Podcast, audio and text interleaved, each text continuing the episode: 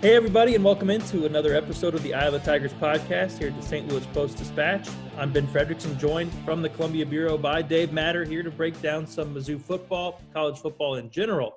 We're going to talk today about Eli Drinkwitz's quarterback situation. He's holding the cards close to his chest there. A couple wide receiver names new to Mizzou's campus that you're going to need to know this fall.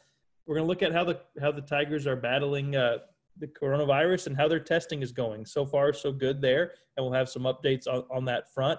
And we'll also look at this Mizzou football schedule, which is uh, quite a gauntlet. Dave Matter is going to weigh in on, on all these topics. We're going to kick it around. But first, I want to let you hear a word from our sponsors who make this podcast possible.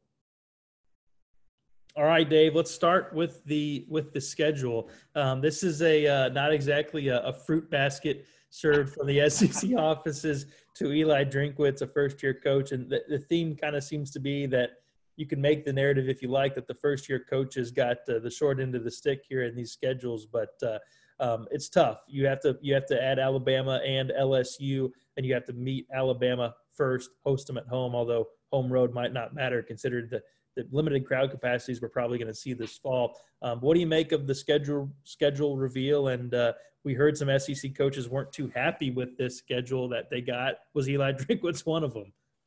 Uh, he might have been. Um, you know, I, I, know I was told he wasn't very thrilled with, with how it came out. But listen, if you're a first year coach in this league, it's probably for a reason. It's because the last guy got fired because they weren't very good. So if you don't have one of the better teams in the league, you're going to play one of the tougher schedules just by default. And that's the case for Missouri.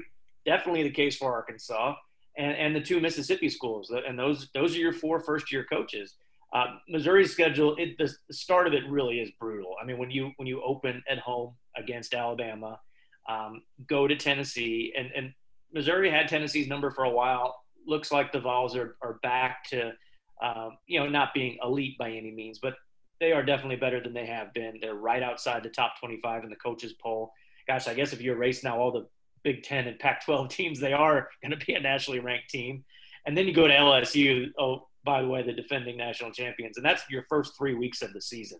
Um, that's that's really tough. I mean, if you can start off one and two, you got to feel pretty good about this season. I mean, the the, the Vegas over unders have come out with, for all the leagues that are playing, and universally Missouri is right at a three. So um, that's a three and seven season is kind of what Vegas looks at is, is, trying to get people to bet you know over or under. And when you look at the schedule, I said it's without knowing a whole lot about this team yet, it's kind of hard to argue with that. It goes on from there. They get Vanderbilt, Florida, Kentucky, Georgia, South Carolina, Arkansas, Mississippi State. I guess you could – argue that uh, it does uh, it does set itself up for to be a little softer on the back end. Yeah. Um, but that's not exactly uh, not exactly soft ending, soft landing either. But you know, look, we knew this was going to be a unique year in terms of these conference only schedules, and if you're playing a conference only schedule in the SEC, it's going to be harder than what you had whether you're Alabama or or Missouri. Um, what is a fair like expectation for for this season now? Eli Drinkwitz is a new coach. He has not had the amount of time around his team that he would have liked to have because of the COVID situation. We're still uncertain as to what this season could potentially look like with all of the, the coronavirus unknowns. But what is a what is a fair benchmark for what what a good season should look like? Do you measure it in wins? Do you measure it in what how the team improves week by week? Um, he's got so much excitement built around this 2021 recruiting class I yeah. think people are excited to see what he can do with his own players when he gets a full class of those guys in that he's had time to invest in and recruit. Um, what what should be a, a, a, an accurate bar for Missouri fans for this fall? You know, I don't I don't know if wins is really the fair measure. We don't even know how the bowl system, bowl eligibility is going to work this year. Um, you know, six is six wins is going to be too probably high of a threshold uh, as long as there are as, about as many bowls as there usually are because you're not going to fill them if you if everybody has to win six games in ten game schedules. Um, so I think that's that's not really relevant right now. I, I, think you said the word improve. I do think that's important. If this team is feeling good about itself and playing its best in late November, they got that one December game.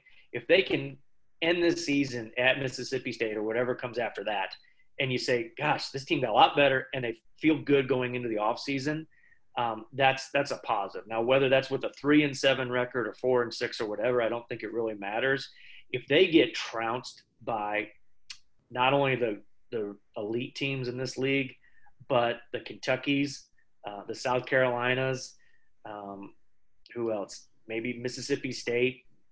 It's going to be hard to come out of this feeling like you really achieved much of anything. And I think you can still write it off and say, hey, free pass, first year coach dealt with something that no one else has ever really dealt with before. Um, with this off season, you know, having their basically their whole summer was on Zoom. They didn't really get to practice. They still haven't, as of recording this today, they still haven't gone full pads, and it's you know it's late August. So I don't think this there should be much scrutiny unless they just look like a team that can't even function out there. And I don't think that's going to be the case. I think they have enough talent back on defense, enough continuity on defense. And then I, I think he knows what he's doing offensively. He may not have all the pieces yet, but I think they're going to be a, a functional, competent offense. Good enough to win four, five games. I don't know about that. But I do think if they do win four games, let's just say four and six, who cares who they beat? In a normal season, you got at least three, maybe four non-conference games that you can chalk up as wins. Right. That's a seven-win season for a debut coach in the SEC, and coming off a six and six season. I mean, they may not throw him a parade, but he might win, you know, a couple votes for coach of the year. So the bar is not really high here by any means. Yeah, I think you have to you have to factor in the strength of the schedule when determining. I'm with you. It's it's not a knock on Eli Drinkwitz to have realistic expectations for this season and really decide, okay, this is not going to be a win total kind of year. This is going to be the kind of year where you look at how the team improves week to week, what kind of players emerge, and and how we kind of get a sense of his coaching style and, and how he's able to build a team as the season progresses. Now, he might not like that characterization, and he's and his goal will be to prove it wrong, certainly, and it should be. Um, but we're at this point now where we're trying to evaluate a team, and we don't know who some critical players are going to be. Um, talk about like we, when we talk, we said we talk about the quarterback situation.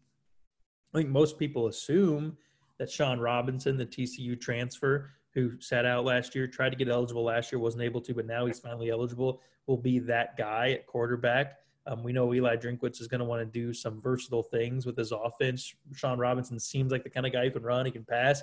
Um, and I would guess if you had to play a season today, if, if he was making his depth chart, that Shawn Robinson would be first. But he's not saying that, and he's got he's really got four quarterbacks he could he can pick and choose from. Some less realistic than others, but what do you make of, of what his comments on his quarterback situation has been in part of is it he really doesn't know yet or is it he's really leaning into the the secrecy factor here as as a potential advantage?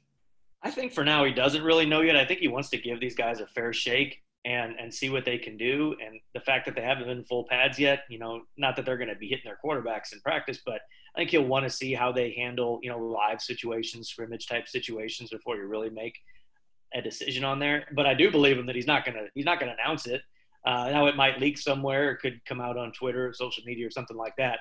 But like he said the other day, I think his exact quote was, "We ain't telling nobody," and it, and really, there's no reason to. What is the point? Now, you know, he he, he went on to say he wants to over give somebody some work overload with uh, preparing, and that's obviously Alabama uh, to get look at all the film of all the coaches on the staff to see what the system is going to look like um, look at all the film, past film of these quarterbacks to prepare for each one. Um, if that's the one advantage you can have playing Alabama, then you might as well use that card as much as you can. Is it going to make a difference in the game? I, I, don't know, but if if that's all you got, you might as well use it. And really, there's no incentive for him to really to name a starter at this point. So I see why he's taking that approach. I, I'm with you. I do think just based on the past, Robinson probably has the most upside. I think athletically he fits what Drinkwitz likes to do uh, and have a. He doesn't always have a mobile quarterback back there. He had Ryan Finley at Boise State and then NC State, and he is a classic drop back um, Blaine Gabbert type guy. He's not going to run around and make plays with his legs, but he's also had more mobile uh, dual threat guys like this quarterback last year at App State uh, could do that, and that's what Robinson gives you. You know, did play in a wishbone offense in high school, but he's also coming off a torn ACL. He is more of a of a pocket guy. Um, but it's going to come down to who who looks the best in these scrimmages when they have them, and just add up all the the uh, practices and who gives you the best shot, and and then we'll find out when they take the first snap at Alabama. I think officially, and I wouldn't be shocked if they use multiple guys back there. Maybe not in every game, but maybe that first game. He's even hinted that he'd like to, you know, toss the ball around to some other guys that have experience playing quarterback. Jalen Knox, wide receiver, was a quarterback in high school. Keke Chism, we'll talk about him. He was a high school quarterback before moving to receiver uh, in college. So um, I think he'll use every advantage he possibly can have. You mentioned Keke. I wanted to ask you about him. Missouri has two graduate transfer receivers who could very well end up being their top two receivers yeah. this season. Guys who've never caught a pass in a Missouri uniform before these these camps began. Um, interesting backgrounds. One is a, a Power Five transfer who was you know a pretty good player at Virginia Tech, caught eight touchdown passes in each of the past two years. The other is a guy from a school that only I think our our, our college sports editor Cameron Holloway knows knew existed because he went there in, in Angelo State. Um, what do you make of, of these guys? And you've had a chance to, to talk to them a little bit. You haven't had chance, much chance to watch them yet because practices right. have been closed. But introduce folks to these these two receivers that have been added. Hazelton, he he got on board first. He'd gotten that transfer portal and probably the most sought after receiver um, at, at the time, at least one of the most sought after established grad transfers in the entire market this offseason. You're talking about a guy who has 20 touchdown catches in college. He started at Ball State his freshman year. He's from Baltimore. He's a fifth year guy because he had to sit out a year. Um, 6'3, 215. I mean, he's a he looks like the prototype outside receiver in, in the in Power Five, which he was at Virginia Tech. And he was just looking to go somewhere else to kind of start fresh. And um, I know Bush Hamdan, the wide receivers coach, was just really thrilled with how he not not necessarily what he was in the spring, but when they went away for quarantine, then what he was when he came back. He went down to Houston and trained, and the photos kind of they surfaced on on social media back in late May, early June. He was down there training with James Harden of the Houston Rockets. I think Odell Beckham was down there. There's a there's one trainer in Houston. His name I think is Justin Allen, who trains a lot of NFL receivers and and DBs. And Hazelton has just happened to work out with him a couple years ago. Well, he joined them again for some workouts and James Harden happened to be there that day. So, um, you know, he I, that just shows you, um, you know, that he's working with some pretty good company. So he uh, he he's had a few little nagging things. Drinkwitz's talked about that has kept him from going doing some of the live drills in practice, but they're still counting on him being a a big time player for them. And then Chism is he's really interesting story. Honors student in high school uh, from Daingerfield, Texas point guard for a good basketball team, probably could have gone on and played college basketball somewhere. Was a quarterback in high school, but did, wasn't getting offers to play quarterback, so he settled for a D two scholarship to play receiver. Uh, was an all conference guy there, and it got to the point where he realized that maybe I can play at the at the next level, Power Five level. Goes into the transfer portal and immediately got bombarded with offers. And uh, Missouri kind of had a connection there with one of their assistant coaches, knows some people in the area. He, he apparently has a, a relative in Missouri and they just clicked when they talked. You look at this guy, 6'4", 215. I think they said he's put on 10 pounds of muscle since he's been on campus. You know, he's now he's got a power five training table and a right. nutritionist. That'll do it for you. The smoothies are better in uh, power five than D2, I guess. The extra scoop um, of protein in there. And just seeing the photos, seeing some of the clips, I mean, he looks like a legit SEC starter, a big, huge guy. And when you talk to the, the players, even defensive players, you ask them, who's caught your eye, he's the first name out of everybody's mouth. So you don't want to blow him up too much, give too much hype, but there's a lot of excitement about this guy. And then talking to him, he's older, um, and you get that when you talk to him. This is a guy that knows what he wants to do here. Seems very grounded. He, he earned a finance degree at mm-hmm. Angelo State, and again, that, I'm not going like to two and a half years. Yeah, two and a half years, and uh, took, we know it's a great school. my friends like six.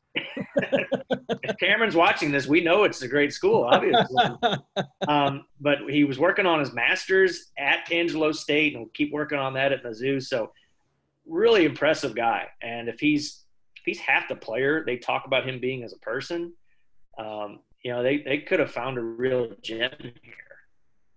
I was, um, you know, it reminds me a little bit of, of, of, you know, the rare guy who transfers up and makes an impact immediately. So many times yeah. we see guys transferring down, becoming yeah. bigger stars.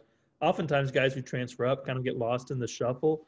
But occasionally, there's a guy who transfers up and makes a mark immediately. I mean, Missouri's seen it on the basketball court, and go go back and look at Cassius Robertson. Yeah, if Keke can can pull a Cassius card, that would be huge for for Eli Drinkwitz in in season one. I mean, they need some some experience and some some star power in that receiving group because they really they don't bring back all that much.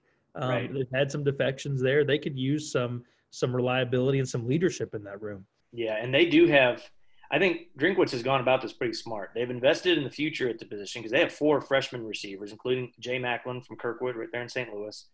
Um, some promising guys there. And then the, the targets they've got for 2021, uh, that's all important. But then they also kind of took the the the quick fix solution with the two grad transfers. And if, if those young guys can learn something by watching them, um, you kind of set yourself up to be more successful in, in 2021 when you've got, you know, then Jalen Knox will be a senior and Barrett Bannister is going to play this year.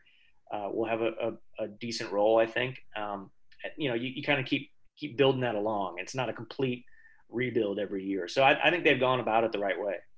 You said something interesting when we were preparing for this that I wanted you to bring onto the podcast, and it, it's something that I don't know that a lot of people who haven't studied Eli Drinkwitz's offenses at, at App State would offense because there's only one of them, but also his previous stops might not know. You think Tyler Badie could be in a good spot with this coach for his versatility, his ability? We saw it. We've seen he can catch the ball out of the backfield. He's he he can do a lot of different things from that running back. And you think that plays well into what Drinkwitz is is wanting to do here? Yeah, his, his offense is you know they've been pretty multi-dimensional. And you go back and watch. I watched a, good deal of highlights when he was at NC State. He had a guy there that they called him a tight end. They called him an H back. They called him a running back. He did everything. He plays for the Bears now. Name escapes me, of course, right now. Um, I think he's a backup running back with the Bears, and he he did everything from throwing passes to catching passes to running to blocking, and it made that offense really exciting. I mean, you watch the highlights; they were doing everything: reverses, option plays, um, you know, all kinds of screens and bubble screens, and then downfield throws, double passes, and that's kind of a hallmark of what his offense is when he's got the right pieces. And I think Badie's a guy that kind of fits into that role. I mean, he he led Missouri in receptions last year. People right. forget that. First receiver to do that, or first running back to do that, Missouri in a really long time. Now that that said more about their receivers than I think than it did anything Fair. else. Fair. But he can do that, and he can do a lot of different things. He's not just a, a guy like Rountree, who's a really good north-south runner, and you need that too. Um, but Beatty can do those other things. So I think you include him. I think Jalen Knox, you include him in that in that discussion.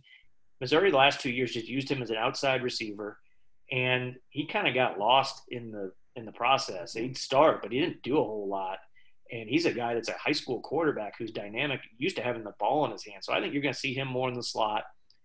Drinkwitz has even said, might line him up as a wildcat quarterback at times. Just get him more involved in space, and that's I think that some, some more um, ingenuity.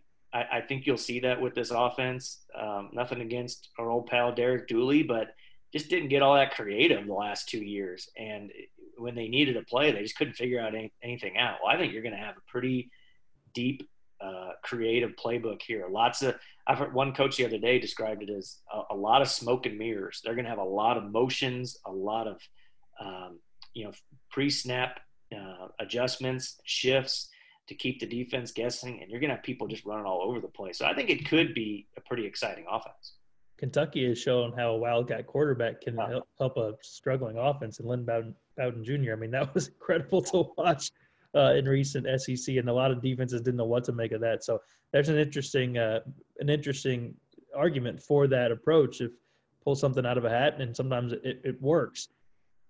We kind of feel at times like this college football season is trying to pull a rabbit out of the hat a little bit, but we should, and we and we didn't just want to sit around and talk virus stuff again because there's actually some football stuff to talk. And I know people are are wanting to talk football, and I get it, and we are too. But we also have to kind of keep an eye on, on coronavirus as it relates to college sports. We're recording this after North Carolina has has stopped classes from happening on campus, but are continuing to push forward with athletics. The Big Ten has has canceled um, fall sports, pushed them to spring. It hopes and and said that it's not going to look at reversing that decision, which was a rumor that came out late this week. We're seeing different parts of the country in different spots as it relates to the virus, but so far so good when it comes to how Mizzou is doing with the information that we've been given so far when it comes to their their um, approach against the virus. Correct? Yeah, for the football team, for sure. I mean, they've you know they're not giving out specific raw numbers, but at last check, Drinkwitz said they were at less than three percent positivity rate. So, of the of the tests they've done, um, less than three percent of those tests have come up positive. And you're talking about 120 football players, so you know you could do the math. That's that's one or two cases, maybe three, depending on you know what your time frame is.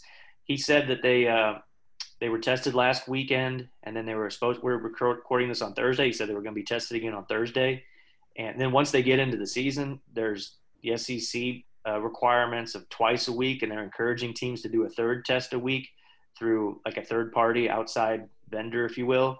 Um, so I think so far so good on, on that front. You know, students are, are trickling back into Columbia. Classes start on Monday. We'll see what happens from there. Um, you know, these players, not to say the, the non-athletes don't have anything at stake, but the stakes are a little bit different compared to, you know, college football players and regular students. So, you know, you hope for their sake that, that everybody's making wise decisions. We've seen the images around the country, even around the SEC, that, you know, people aren't wearing masks in some of these college towns in large gatherings and um, you know is is the football season uh, going to be a casualty if if enough behavior is like that around the country? The question is like how many teams does it take? Uh, how many outbreaks per team? How many teams with outbreaks does it take to to shut things down? I, I, we don't know the answer to that. I don't know if anybody has that answer. Um, everybody's just kind of hoping that that everybody has success with this. But if there's a St. Louis Cardinals situation in in a conference, can you go on without one team? I, I, I don't know. It's it's this is uh, uncharted territory for sure. Well, we'll uh, continue to keep it covered at, at the at STL today and, and in the pages of the Post Dispatch, and and it's going to be uh, it's it's if it's anything like baseball, it's going to be made up kind of as it goes along. Oh yeah. I think we'll, sure. I think we we've really seen a a a split here, and you've got the the Big Ten and the Pac-12, and then as long as the SEC, the ACC, and the SEC stay circled, then it's three against two, and I think they are going to be they're going to be the group that that pushes forward. Now, if they start if they lose one and it's all of a sudden it's two versus three, then that's probably going to be a different conversation. Is this conversation just a warning for those who are following it? It's going to become more political. Oh it's yeah. Going, it's going to become um, more confusing um, it's going to raise questions as to how can you have kids on campus not, but how can you have kids on campus um, doing all kinds of other stuff but not playing sports? Why is sports the thing that gets chopped? And on the other side of that, it's going to have conversations about how can no one be going to class and that's that's not safe. Yet you can have gatherings for practices. That's questions going to be raised as well, and it's going to teeter totter back in between those two things. So um, buckle in, strap up, get your chin strap tightened, and we'll keep doing a little bit of both talking football looking ahead and trying to get a gra- grasp on this team but also taking a a, uh, a sensible view of the landscape forward dave you've done a great job of it. Keep it up. Keep keep the juggling act up and uh, and we'll check in here next week. For, for folks who are listening to the podcast for the first time and maybe found us through the the video that we did we wanted to remind you you can find the podcast at stltoday.com slash podcast or even easier, go to iTunes or wherever you download your podcast and just search Eye on the Tigers podcast. Um, we do we try to do one about every week, kind of depending on, on how the news goes, and uh, and we're always uh, eager to to hear from folks who are finding the podcast enjoyable. So let us know, give us a ranking, leave us a review, and we will uh, we'll talk to you here soon. For Dave, I'm Ben, and have a good week, everybody.